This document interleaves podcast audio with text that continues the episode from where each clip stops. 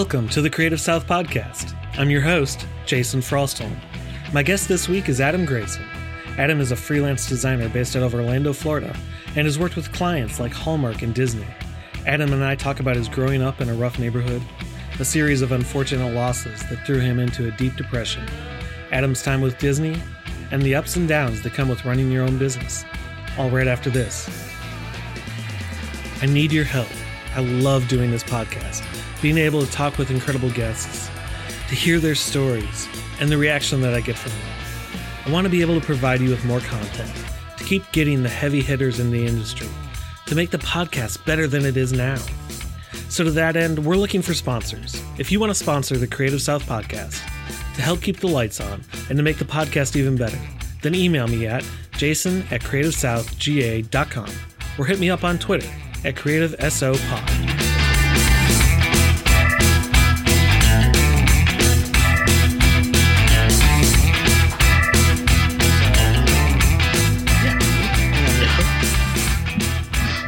Thank you for uh, joining me on the podcast.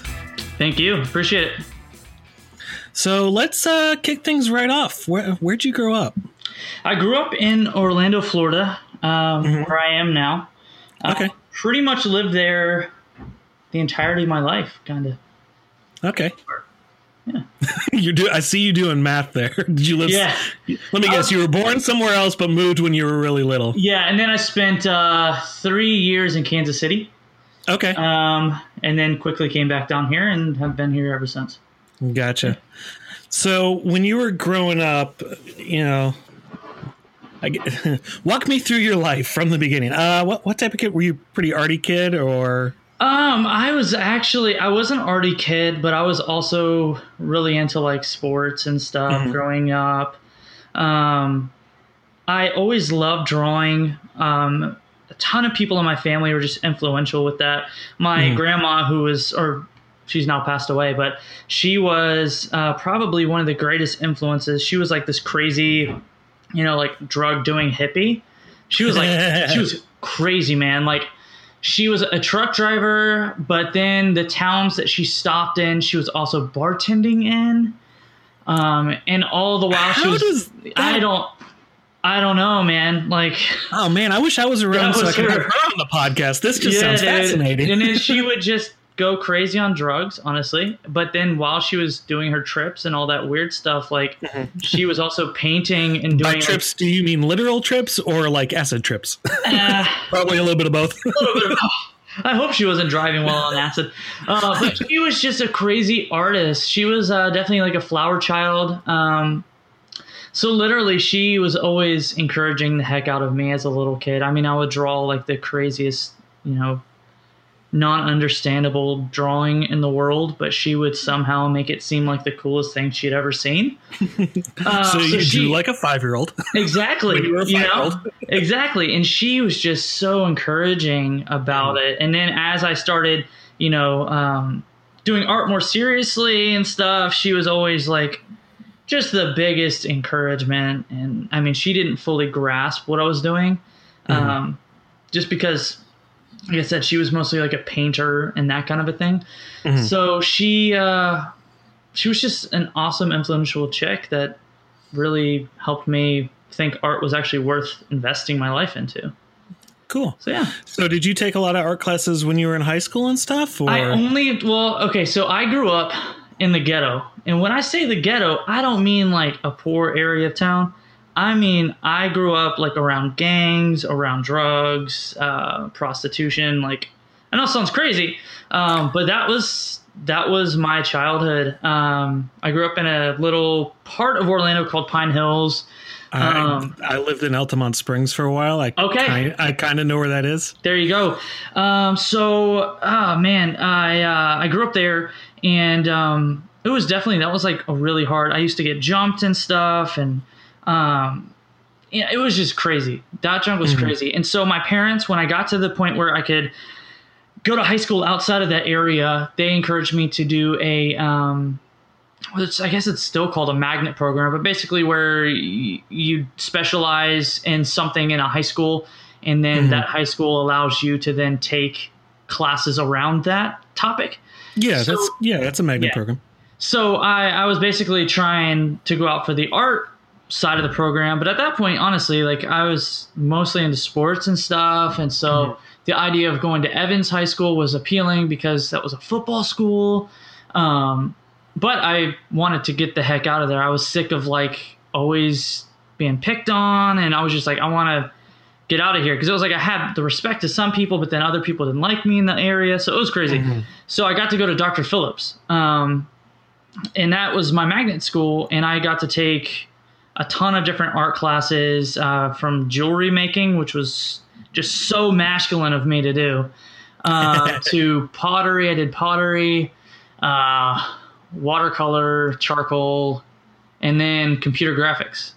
Mm-hmm. And that was when I was like, oh my God, this is a that, thing. That's when it clicked for you? Yeah. I had, I don't know how I was so stupid, but I had no idea that you can make art on the computer. Like, I, I mean, I think a lot of people didn't. I mean, I, so when, when I went to, especially when I was in high school, it's, this was back when not everybody had computers um, right. in their house.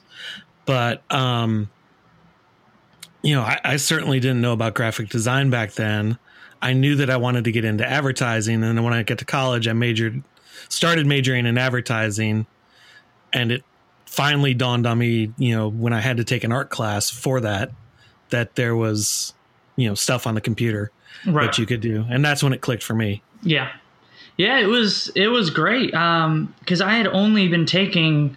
Uh, I think it was my sophomore year. So all my freshman year, it was just like traditional art stuff, which I thought was cool, but you know, like again, for me, it was a way of escape.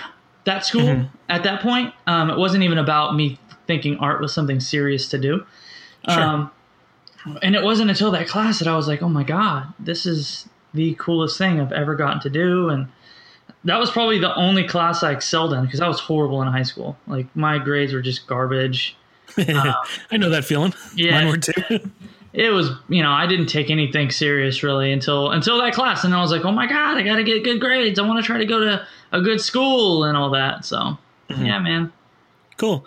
Um, so when you get out of high school, do you go to college? Or? No, actually, I had scholarships and stuff. Nothing like full rides or anything like that, mm-hmm. but I had opportunities. But um, due to my wonderful grades, I lost all of those.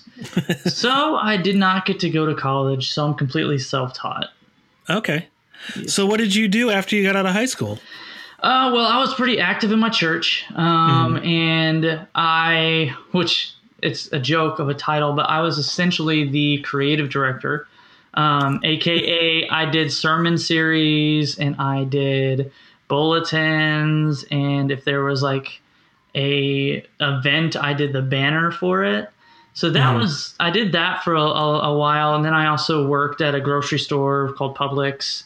Uh-huh. Um, so I did that for a long time, um, and I basically just did that for so long. I would uh, I would go home. I would well, I would work at Publix, and I would get off at like eleven o'clock, and then I would uh, I got this bootleg version of Photoshop from a shady guy in Pine Hills um, and I got I bought my pastor's wife's laptop, and so I would mm-hmm. go home and uh, from work, and I would just go home and just mess around in Photoshop. I mean, I had because I had no real training other than a semester in high school. Um, mm-hmm. I was just kind of messing around for a really, really, really long time.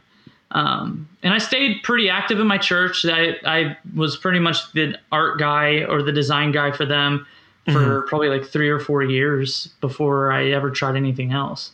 Mm, gotcha. So when you stopped working for them and you kind of move on from Publix, how did you?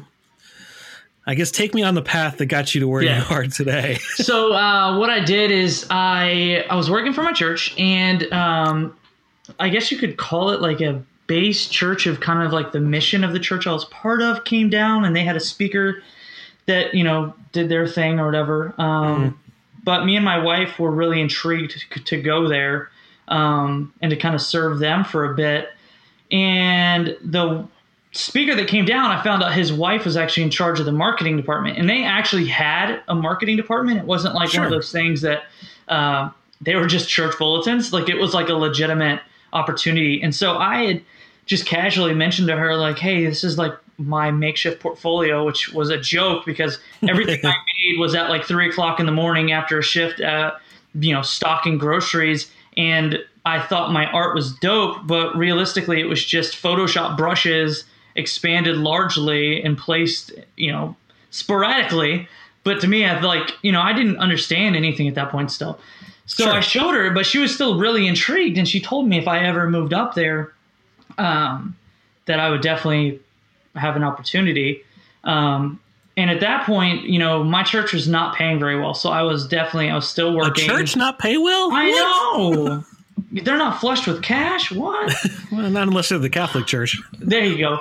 Uh, so you know, I uh, I had to kind of figure things out from there, and I decided that you know financially for me and my wife, it would be smarter to go up there just because I would make like an extra hundred dollars a month.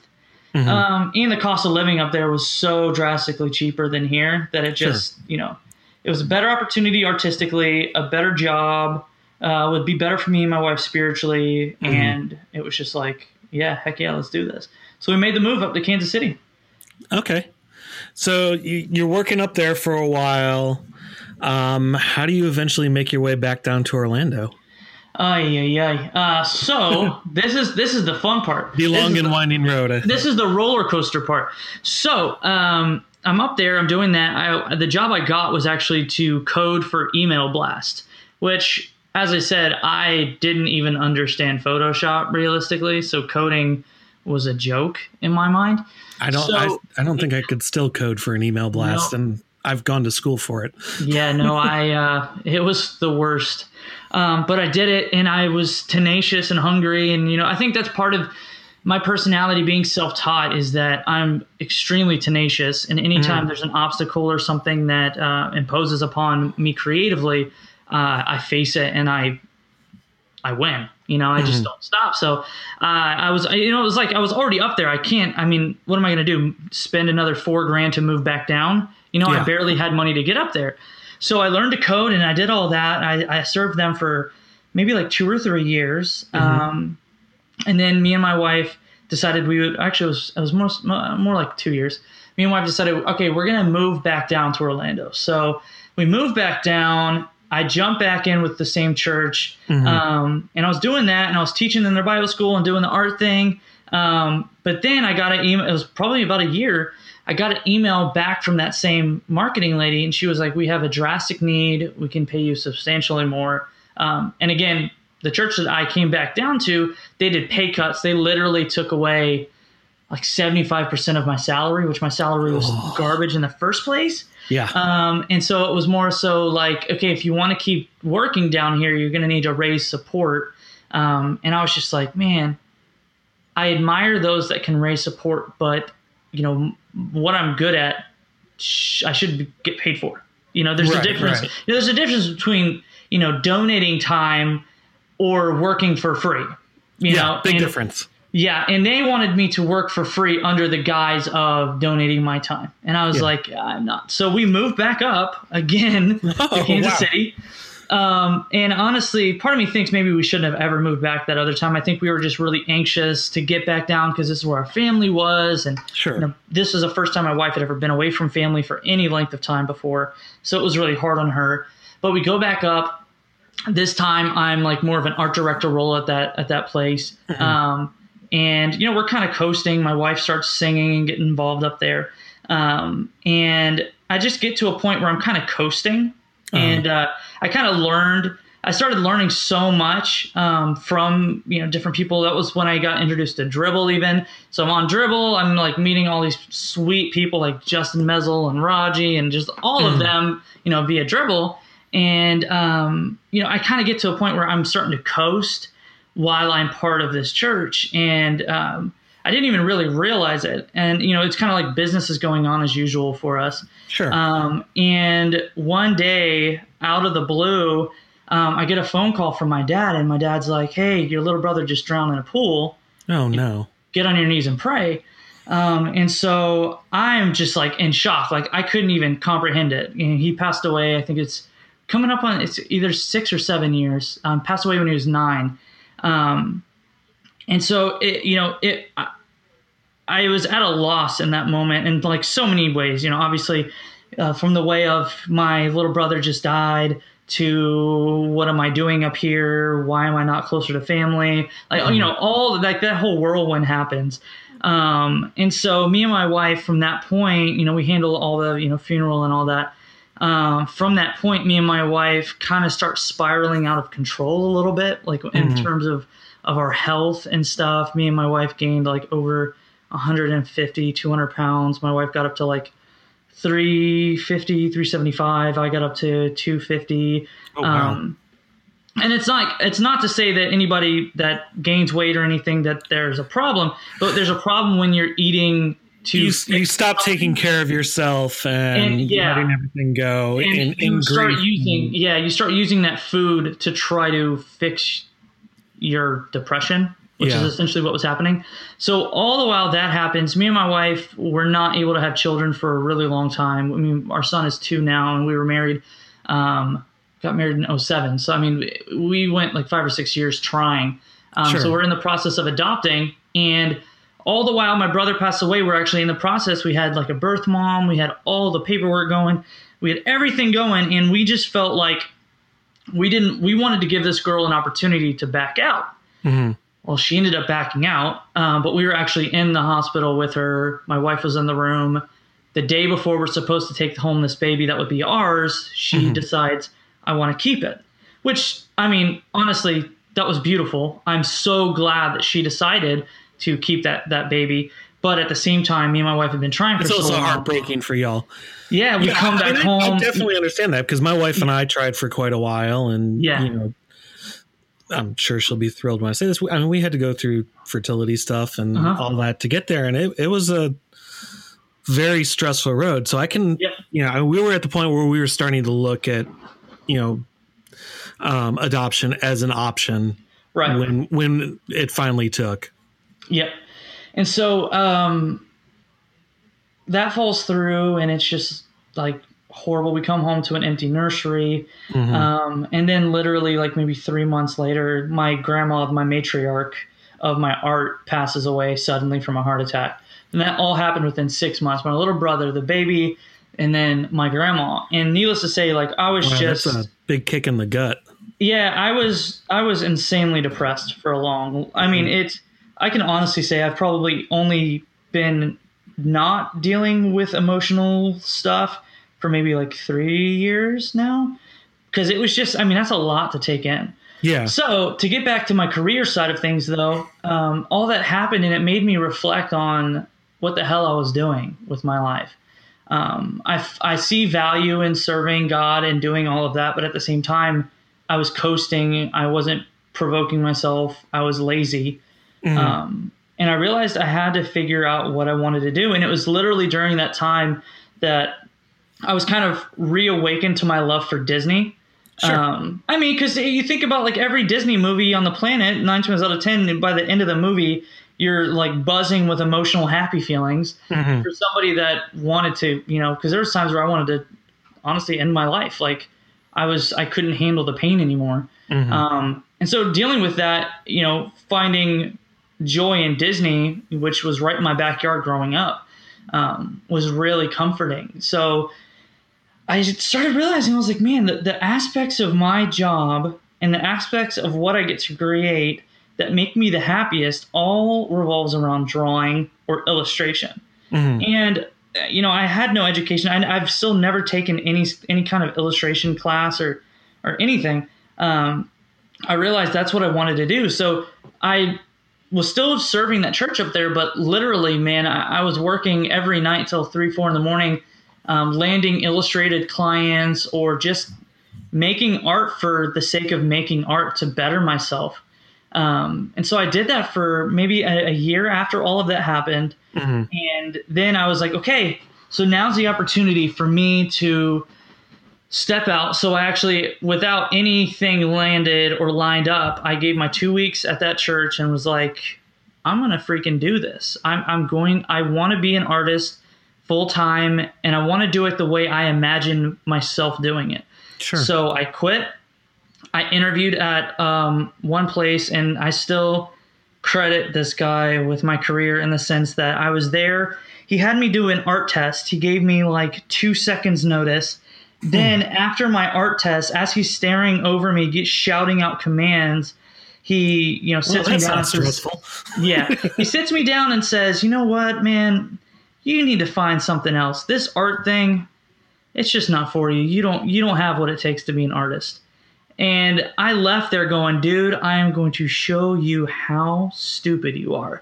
Um, so right after that interview, I applied for a um, a uh, contract job with a studio in Kansas City called Voltage Creative. I think they're still around. I hope they're still around.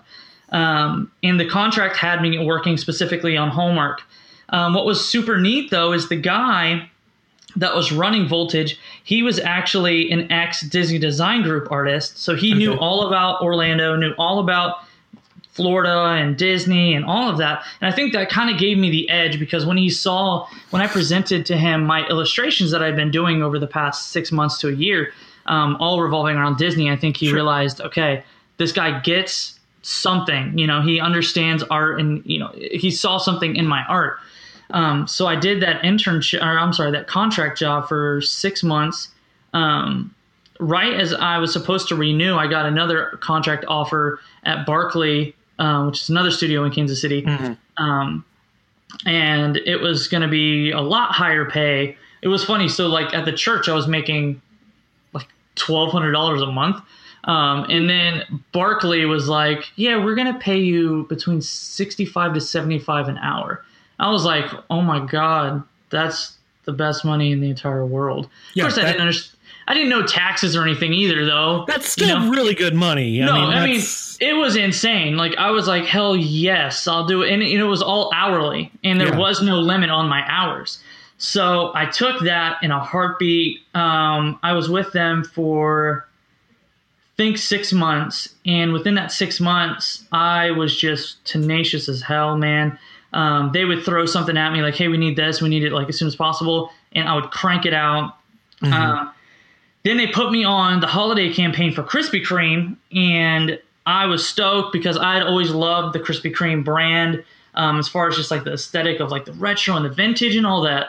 So they put me on that, and I'm like cranking out assets, and you know I couldn't believe that a year prior I was doing like email blasts and everything, you know, and now I'm Sure. illustrating for a huge company. It was just like the most humbling experience. You know, again, like I had no education. To me, there was nothing that warranted me to have this opportunity other than people saw that my art was good. You know what I mean? So I started doing that, and um, they had to roll out the international side of the campaign. And the guy that was supposed to do that quit. Like he didn't even like give two weeks. He was just like, "Peace out." and so they were like, "All right, we got this contractor." Went with we the can- flaky, he went with the flaky artist route right away, and it Yeah. worked out for you. Yeah, and he, you know, they were like, "Well, we have this contractor we're paying hourly, so what? Let's put him on it, um, and just let him do whatever he wants because we need to get this done." So I worked like, shoot, like sixty to eighty hours a week on all of it. Um, but I got to spearhead the entire international campaign to the point where in my last month I was art directing people um, over the art that I made. It was just the craziest experience. So then my contract is supposed to end. I'm like, please, you know, extend it. Please, can we make this keep going? I want to do this more. And they're like, eh, no. So they cut me loose. Um, and then I just did the freelance thing for like a good year to two years, um, picking up you know clients like Disney, um, Google, Microsoft, Target, um, and then I did a bunch of stuff for uh, infographic company called Column 5 They're out of uh, California. Um, and I did that for a good year to two years. Um, and then we were like, you know what? It's time to move back down. We need to be around family. We miss family. We miss all of our friends. Um, and then we moved back. Okay, so when you moved back, because I know, uh, correct me if I'm wrong, but you went to work full time for Disney for a while, didn't you? Uh, for a year. For a year. Okay. Yep. Uh, it's funny. So I moved back down, I'm doing the whole freelance thing, I had always wanted to work for Disney though, so I was applying like crazy while I was up there. Sure. Um, but anybody that's worked for Disney knows that it is so stinking hard to get into Disney. Um, well, it's that's where I was going with that. yeah, it's not easy. Um, I mean, hell, to even get to freelance for them is like, I mean, because think about how many amazing artists there are in the world. I mean, I am just a drop in a huge, gigantic bucket, you know? So the fact that they were even relying on me for and everybody knows who Disney is. Exactly. So it was just crazy. So yeah, we moved back. Um, I like I said, I had applied for jobs. Um, I may be back for two weeks, and I get a phone call that I have an interview interview for Disney. Mhm. And again, I applied for so many jobs. I was like, "What job is this for again?" Because I, I just didn't even remember. I applied for so many, and I never got like email notifications of, "Hey, you've been selected. You know, prepare for an interview." It was literally I got a phone call. Mhm. Um, so yeah, I went to work for them for a solid year. Okay. And what was your time there like? What were you uh, working on? It was horrible. Really? It was absolutely god awful. I got no shame in my game when it comes to that. It was horrible. Um, I met great people. It was a learning experience. If I can say anything about it other than that it wasn't creatively amazing, I Mhm. learned a lot about humility and about serving the art community and serving other people. Mhm. Um, we my role was to create art to serve the Disney Reservation Center, okay. which is it's not guest facing at all; it's cast facing. hmm So basically, my first project I got was a bathroom sign. Um, my second project I got was a certificate to thank the um, the janitorial staff of the Disney Reservation Center for fixing a smell problem near the restrooms. Oh, sounds real sexy. It was amazing, man. You know, it was you know bathroom signs, and they wanted Hades on it because the water faucet got hot if you put the water on hot.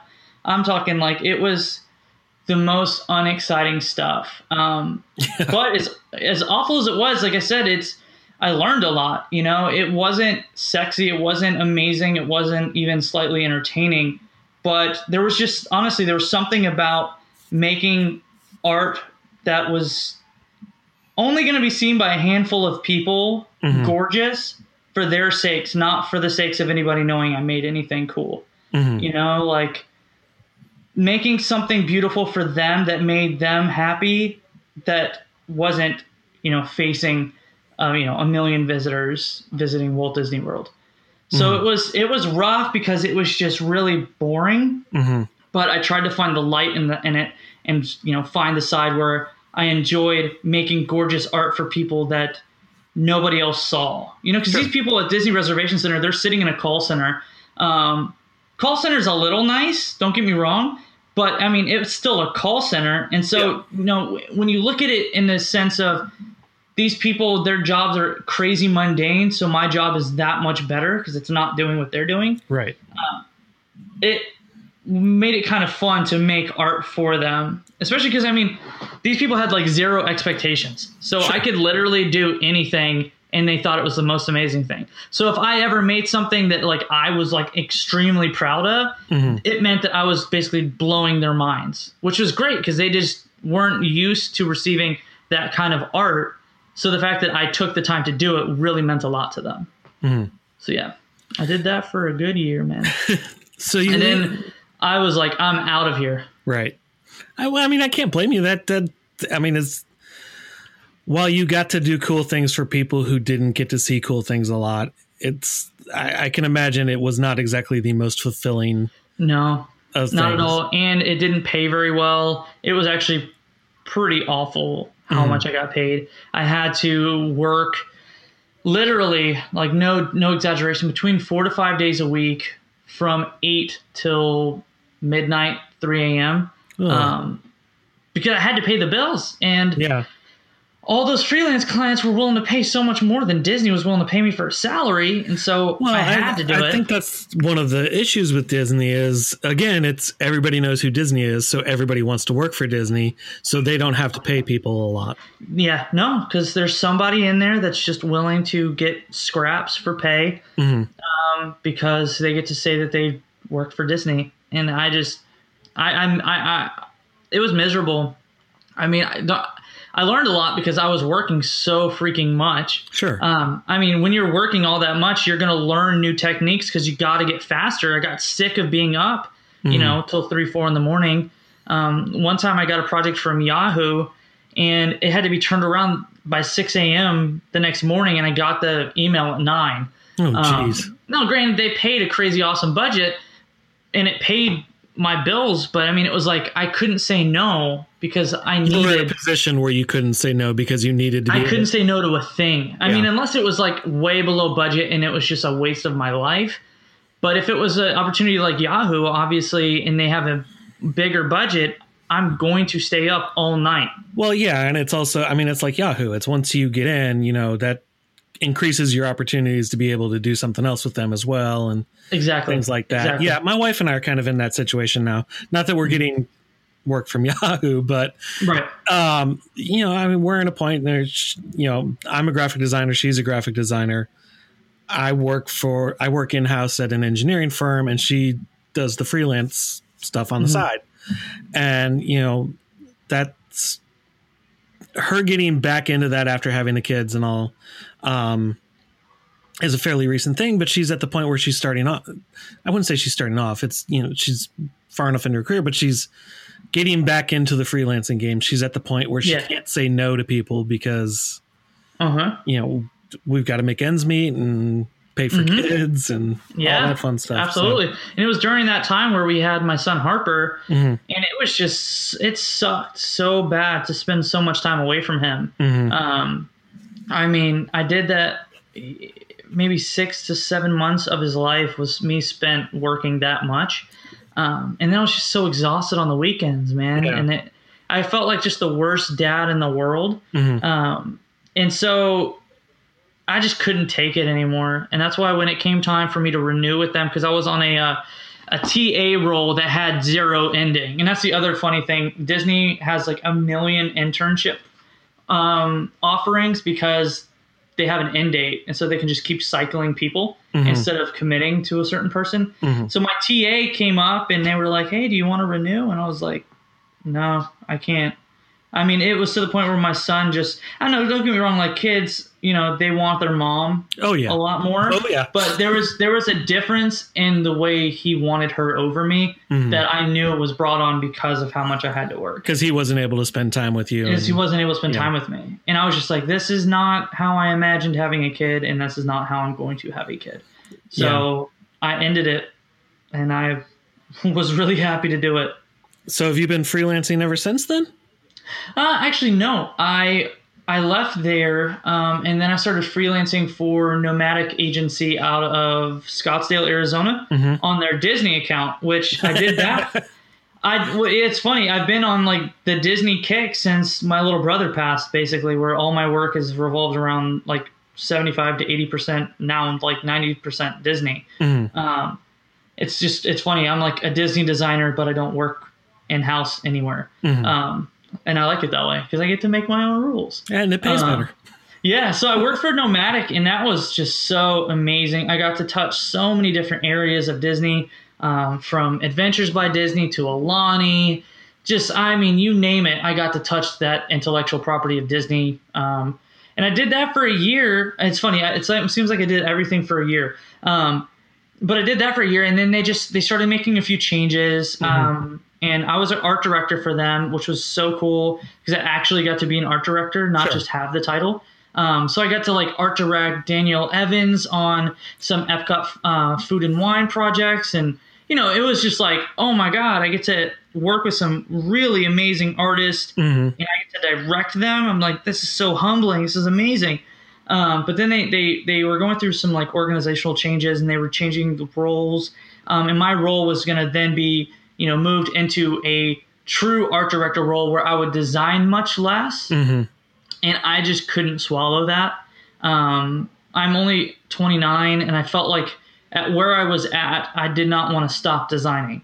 You know, I loved to direct, but to stop creating art seemed like the dumbest thing for me to do. I, I completely understand that. I'm my Yeah. my role at my company now. I am, I mean, really, I'm the only creative for the entire company. But because we're such a large company, I don't get to do much design anymore. And uh-huh. I'm actively trying to get back to that point where I can do mm-hmm. more design. Yeah. Um, and, and focus on that a little more. Yeah. And it seemed weird that they did that change because I was leaned on so heavily for my illustration skills. Sure. That it was weird to think you're making this change and I bring so much to the table for you in the realm of illustration, and I'm a lot cheaper because I'm in house for you. Mm-hmm. Even though I'm working remotely from Orlando, I'm in house, so I'm technically cheaper than it would be to go through an outside, you know, vendor. Right. So it was just like it just it it was weird, and I just didn't feel comfortable um, with where my role was going to be headed. Um, and then I could stay doing what I was doing, but if I did that, then my salary would be capped and like every like my career would basically be capped.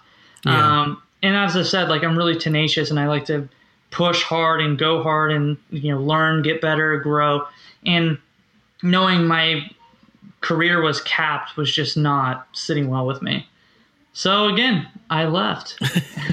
gotcha. I was like, I'm out of here. I'm gone. Gotcha. So now you, you know, kind of researching to talk to you. I looked over your website and things like that, and you work with your wife. How does that relationship work of working with your spouse? Um, pretty well. Um, she doesn't do as much as she used to. Um, more so now, she kind of, you know, handles a little bit of the financial side. Mm-hmm. Um, I used to rely on her a bit for creative, mm-hmm. um, but we just clash a lot and argue a lot. I uh, so I know that. So we we don't do that anymore. Gotcha. It was just silly stuff though, like you know. I'd be like, "Hey, what do you think of this?" And she would give me feedback, and I'm like, "No, you're an idiot." And she was like, "No, I'm not. I'm smart." And I'm like, "Okay, I'm an idiot for calling you that." yeah, you know, it, was just, it was silly, stupid stuff where you know we both thought our artistic view was correct, uh-huh. and even though they were different. Um, so yeah, but she still helps out quite a bit, and now she's running her own um, business, making floral ears, um, like kind of like Mickey ears, but it's out of like, like flowers or out of flowers and then out of uh, like gold wire. Like mm-hmm. they're they're like gorgeous to look at. Mm-hmm. Um, but she's like killing it right now. So she's doing more of that than doing like helping me manage my studio now. Mm, gotcha. Well, let's backtrack a little bit um, and kind of go back to where you were talking about. You know, you had all this stuff happen. You went through bad depression. Yeah. Uh, what what did you do to pull yourself out of that? Because that's a that's kind of a reoccurring theme on the podcast, is because there's a lot of creative people that deal with that, and I mean, obviously yours was pretty circumstantial. Of you, you, yeah. you, you lose your brother, you the adoption goes south, right? You know, your grandmother passes away. Those those are a lot of things right in a row. Yep. That can definitely get you to spiral out of down. What? Uh, how did you kind of find your way back to a level place? Um, as I said, it, it took a while. Uh, I think a lot of it, a lot of it came down to my art, even mm-hmm. um, just you know starting to design for myself mm-hmm. and designing what made me happy, kind of taking what I was imagining and bringing it to life. Um, and then what really helped too was just um, the Dribbble community, you know, I would post stuff during that time, and you know, people were just leaving like the most kindest statements. Like, mm-hmm. you know, I remember one, I can't remember who said it, but they said um, they're like, "Man, Adam, you're one of the most under underappreciated illustrators on Dribbble." and this was like, you know, five years ago or something. Sure. Um, and it was just like I was like, "Dang." Like someone thinks of me like that, like you know, it having people believe in me helped me start to believe in myself. I, I, ha- I having can, people do that was just so instrumental for me. Right. I, I, can tell you, my wife and I are big fans. Um, oh. and, and, I'm not just saying that because we're talking right now. She actually, when we were sitting down to dinner before this, told me to uh, tell you that she was a huge fan and she was looking forward to meeting you at Creative South. So yeah, yeah. But Um, so it was um, it was the kindness of of people. Um, because when you surround yourself, which it was hard, man. I was a hobbit. Like honestly, you can even you can even ask people like Rogie and Justin and some of the uh, Orlando designers. Man, I've only recently started coming out, like and being out and trying to be part of stuff. It was just really hard for a long time because I spent so much time not wanting to be around people you know, because I was so down. I was like, I don't want to be around people and have to like fake smile and crap. you Like, just wanted to hide in your hole. I mean, did you have a little social anxiety going on as well? oh, big time. Because I, I, Um, you know, I know you were talking about, you know, you and your wife put on a quite a bit of weight Oh my and God. like that. And I, yeah, you know, for your, you know, and this isn't like a fat shaming thing or anything, but your own personal worth and self image, for better Oh, or for worse, can be tied up in your appearance. And you know, absolutely. I mean, Yeah, everybody I- deals with it in some form yeah, or I mean, fashion, but I knew I, I didn't realize how big I was getting either. Mm. Um, it really wasn't until one day my wife was like, "Hey, we need to make a change," because she got she hadn't gotten on the scale in like years, and she got on. She was like, "Oh my god, Mhm. like I'm over 300 pounds. Something has to change." She was having like sleep apnea, like she would stop breathing in the middle of the night. Mhm. Um, when I got to my biggest, the same thing was happening to me.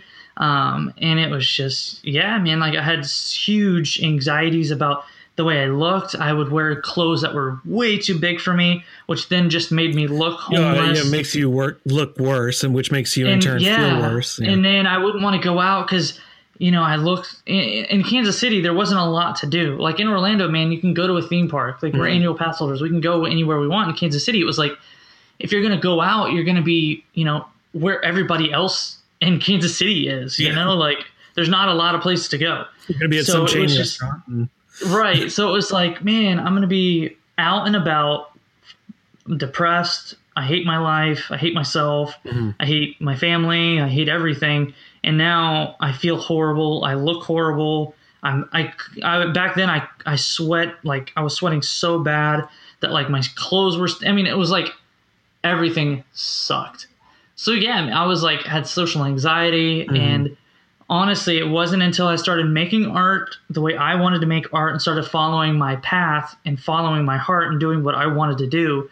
Um, and having the Dribbble community and like Twitter and just everybody be so kind. And it was having people believe in me more than I could believe in myself was so instrumental for me to just believe them, you know, because I couldn't, I couldn't believe myself yet. You know, I couldn't tell myself I'm going to be great and then all of a sudden do it. It was like I had to have people believe in me and then have them have their words convince me. Sure. Um, well, I think that's one of those things that happens. I mean, I know I've dealt and still deal with depression and stuff like that, and yeah, I mean, there's a there's no shame in saying that, but be recognizing that that voice in your head, especially when you're depressed, is going to lie to you, Mhm. and sometimes it does take somebody else telling you something for you to remember your self worth. It's Yeah. you you for you forget yourself in a way. Oh, big time, big time. And I think a lot of I think you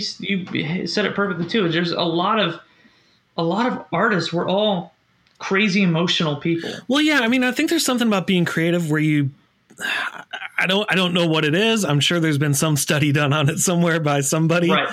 But a lot of us are very not just empathetic but empathic.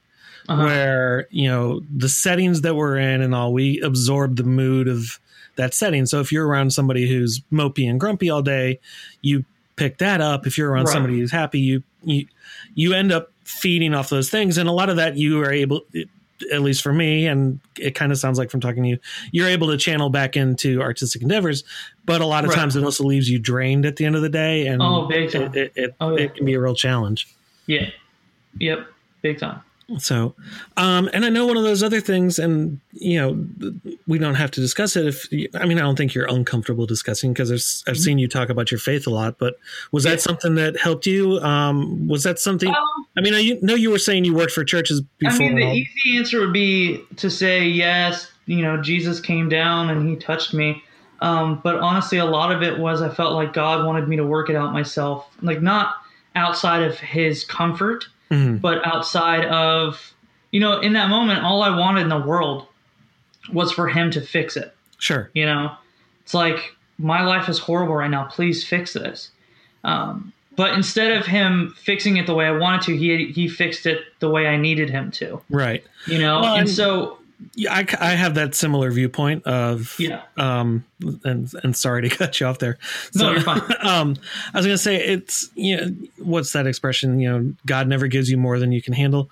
And, and my kind of take on it is no, God gives you more than you can handle all this time because He wants to see how you'll pick yourself back up, right? And how yeah. you will take care of yourself. Yeah, I mean the idea the idea him. that He will give you more than you can handle just shows how much he truly believes in the person that you are. Yeah, yeah, that's you exactly know? what I meant by that. Um, and there's something so beautiful about somebody that's put through the situations that me and my wife were put through mm. that then we can look back at and go, this only made me a better human being. Mm. Um, like most recently, um, I was so after I left Nomadic, I went and was in house as a freelancer for Disney Design Group. Mm-hmm. I was on a contract. Well, last Monday, all freelancers were fired, oh. including myself. So it was essentially I was laid off. They were the largest, you know, bit of money I got. Sure. Um, and so in that moment, you know, I I could either go, you know, that I can pull from the life experience of losing my brother, my grandmother, mm-hmm. that adopted situation, and I could pull from it in that moment. And even though I was sad and I was like, I started getting a little depressed because I'm like, I don't know where I'm going to start getting money now. Well, I mean, that's um, a normal human reaction. Is yeah, exactly. but I was able to pull from it and go, this this can only be the best thing that's ever happened to me because if this happened, then the next thing is just going to be that much better. Right. You know, so the only way I can look at it, and that was kind of like what I had to learn in that season of my life was this is awful, and it's okay that life is awful. It's mm-hmm. okay that I'm physically ashamed of the way I look. It's okay that, you know, all these things happened, but life has to go on. And, and, and anything that happens from here is only going to be better sure. than the situation I was in. Um, so it was kind of like everything inside of me was like, Jesus, can you just please fix the situation? And he was like, dude, I'm going to fix the situation, but it's going to look like it's going to look like you doing the art that you want to do. It's going to look like people in the art community showering love on you mm-hmm. and that and then it's going to be you losing weight, getting healthy and feeling comfortable about yourself that's going to bring you the healing that you're begging for. Right. It's you know? it's the I'm so, going to lift you up, but you've got to lift yourself up as well. Yeah. Yeah, you have to make an effort. You've got you have got to help me lift you up. Yeah. You know. It's a joint team there. There you go. So. Yeah well, cool. Um, well, what else is going on with you now? I know, you know, by the time this goes up, you'll have done your creative South Talk and it went awesome yeah. and standing Woo! ovation for 10, 15 minutes afterwards. oh man, I'm nervous. ah, don't by the end nervous. of this, by the by the time people hear this, it'll be over, and I won't be nervous anymore. I'll be happy. Yeah. So, well, I mean, I guess kind of getting into that, you know, since since the freelance thing with Disney just ended, how are you pushing yourself forward with that, or are you still figuring? Um, I mean, um, obviously, I'm sure you're still I'm still slightly figuring, figuring out, it out. Um, I don't know what is. I I do know a bunch of people were like, "Do you want a job at this agency? Do you want to do this?" And I'm like, "No, man. Like, I've learned throughout my career, I'm just not an agency guy. Mm-hmm. Um, I tried it. I mean, like I said, I mean, I don't know how many times I talked about I was with them for six months, I was with them for three months, I was with them for a year, I was with them for a year. It, so the pattern of my career is not working inside of an agency. Yeah, it sounds like your resume say, looks like mine. yeah, you know, I, so I don't know. Like I've had job offers already, but I just don't want to work at an agency. I, I love, I love the life I have right now, where I can wake up at five a.m. I can answer my emails. I can go work out. I can cook my family breakfast. I can be mm-hmm. there when my son wakes up. I can be there for my wife when she wakes up. Like, I love the way my life is right now. And I'm not going to be driven by feeling like I need to have a job. Sure. You know, stop the way my life is right now. Right. You know, now granted, if things get crazy and I'm broke and like all that, then I can reevaluate. Well, I mean, right there's a it, difference between you know trying to figure out and make things work and being stupid. Yeah, exactly. You're not going to sit around and go, well, no, I'm just going to wait for those freelance things I'm just going to do this. I mean, I'm i realize we only have 20 bucks left in the account, but it's going to come hey, in any day now. any day now. Any day. Um, so I'm still figuring it out. Luckily, um, as soon as all that happened, um, Disney Publishing reached out to me. Um, they're doing a joint venture with Disney Interactive mm-hmm. on a huge um, mobile children's app slash storybook, uh-huh. and I'm illustrating the entire thing. Um, I can't really share a lot on it because I'd probably get in trouble. Um, actually, by the time this is posted, no. Um, let's just play it safe. Just let's just say it's um, it's the biggest opportunity I've ever had. Mm-hmm. Um, artistically, it, the whole art is based around the same styling of like it's a small world. Mm-hmm. And if you've looked at my work, you can definitely see yeah, Mary Blair. Yeah, I was about to say you've got a lot of Mary Blair and uh, Jim Flora coming through. And yeah, so so that is it's it's incredible. Um, just yesterday, I had to illustrate um, 15 of the Disney princesses, or is it 12? 12, I think, Disney princesses in a very like small world esque style. Mm-hmm. Um, and it just it was like the coolest day ever. I'd never I didn't I never thought illustrating princesses would have been so fun, but it was.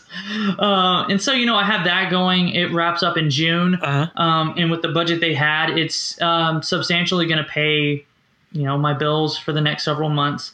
Um, and then um, I'm in talks with um, this Christian rapper. His name's Andy Mineo. Mm-hmm. Um, he I, I, guess I can say it because it's not that big of a deal.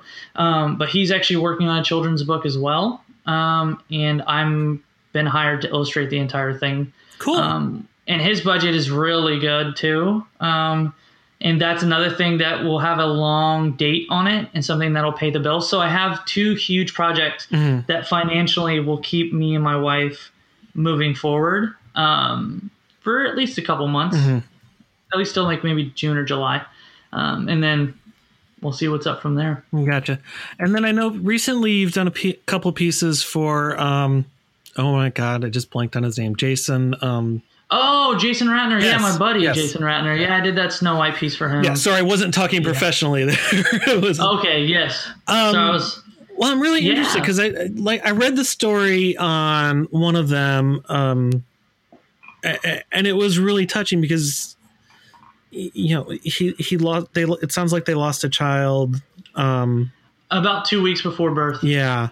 Yeah. And it, it was just it was you know as a parent um i don't i uh i i can't even imagine nope. what that feels like. I mean i understood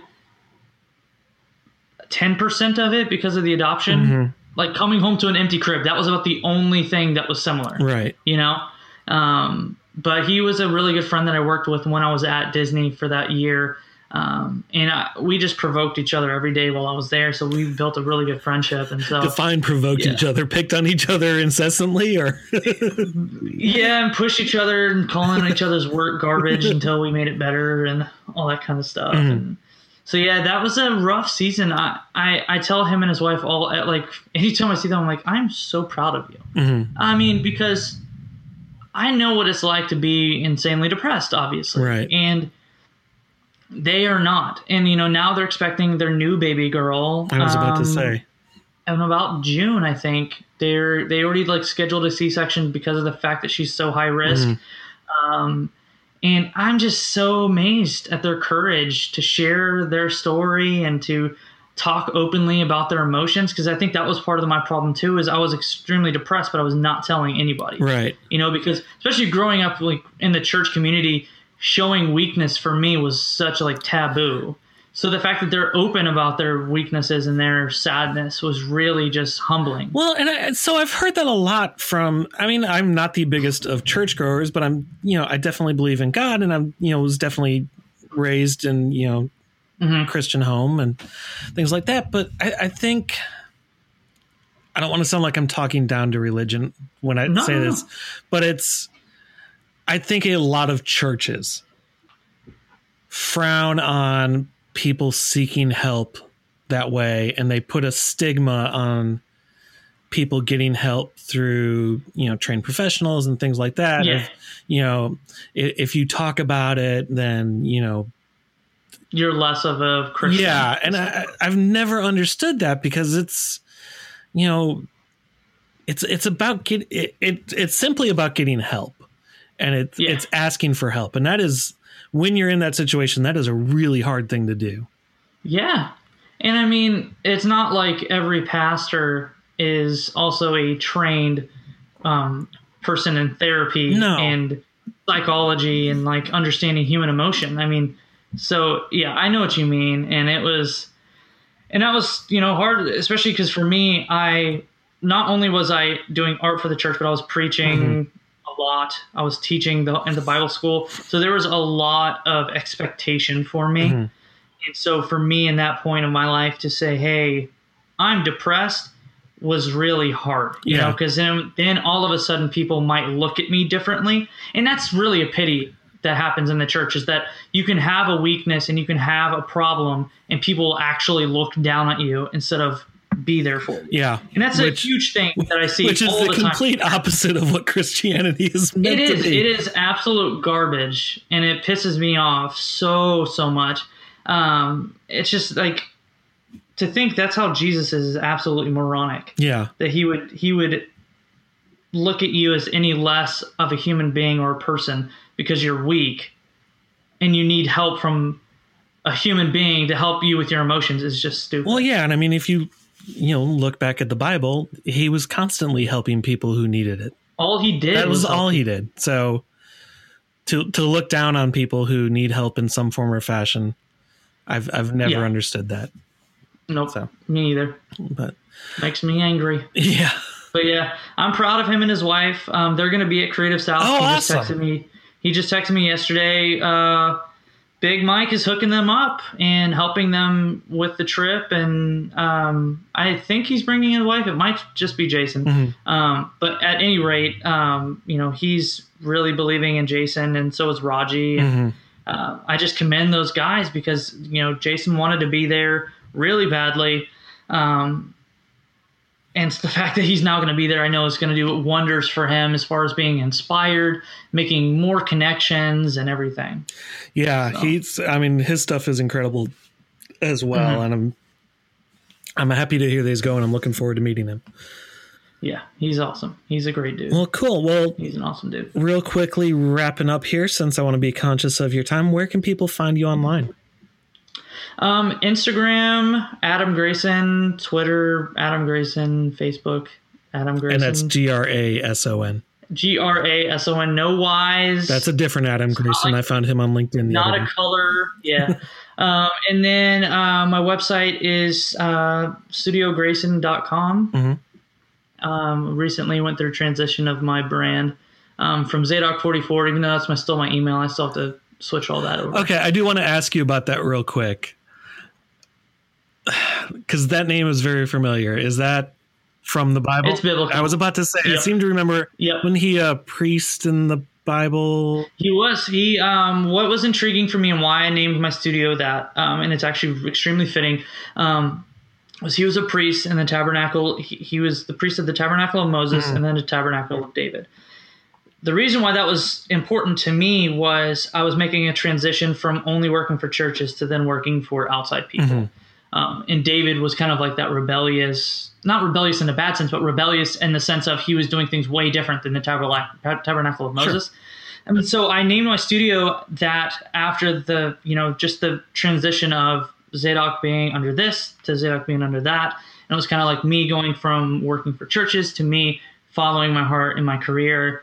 And that even though I'm doing that, it's still the duality of me exercising my love for God in a sense mm-hmm. too. So it's not like I'm trading in God for work. It's the it's the same thing. It just looks differently. So yeah, that's what I I named my studio that Awesome. and then I just I felt like it was time to change it up, man, and I did. Awesome.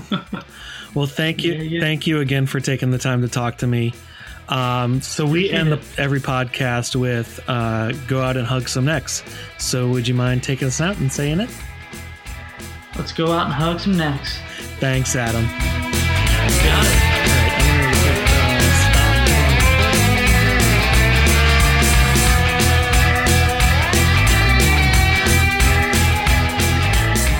Thanks for tuning in this week. You can find out more about Adam at studiograson.com or follow him on Twitter, Instagram, and Dribbble at Adam Grason. You can keep up with the podcast on Twitter at Creative SO Pod and follow Creative South on Facebook, Twitter, and Instagram at Creative South GA or over at CreativeSouthGA.com. And I'm at Jay Frostholm on Dribbble, Twitter, and Instagram. If you want to engage with the podcast more, check out a new podcasting app called Remarks that allows you to add notes and comments about the episodes, get feedback from other listeners, and hear from me as well. You can find it over at remarks.fm. And if you like the Creative South podcast, head over to iTunes, Stitcher, or Google Play Music. Rate us and leave a review. This helps more people find the podcast and allows us to keep getting awesome guests. Now go out and hug some necks.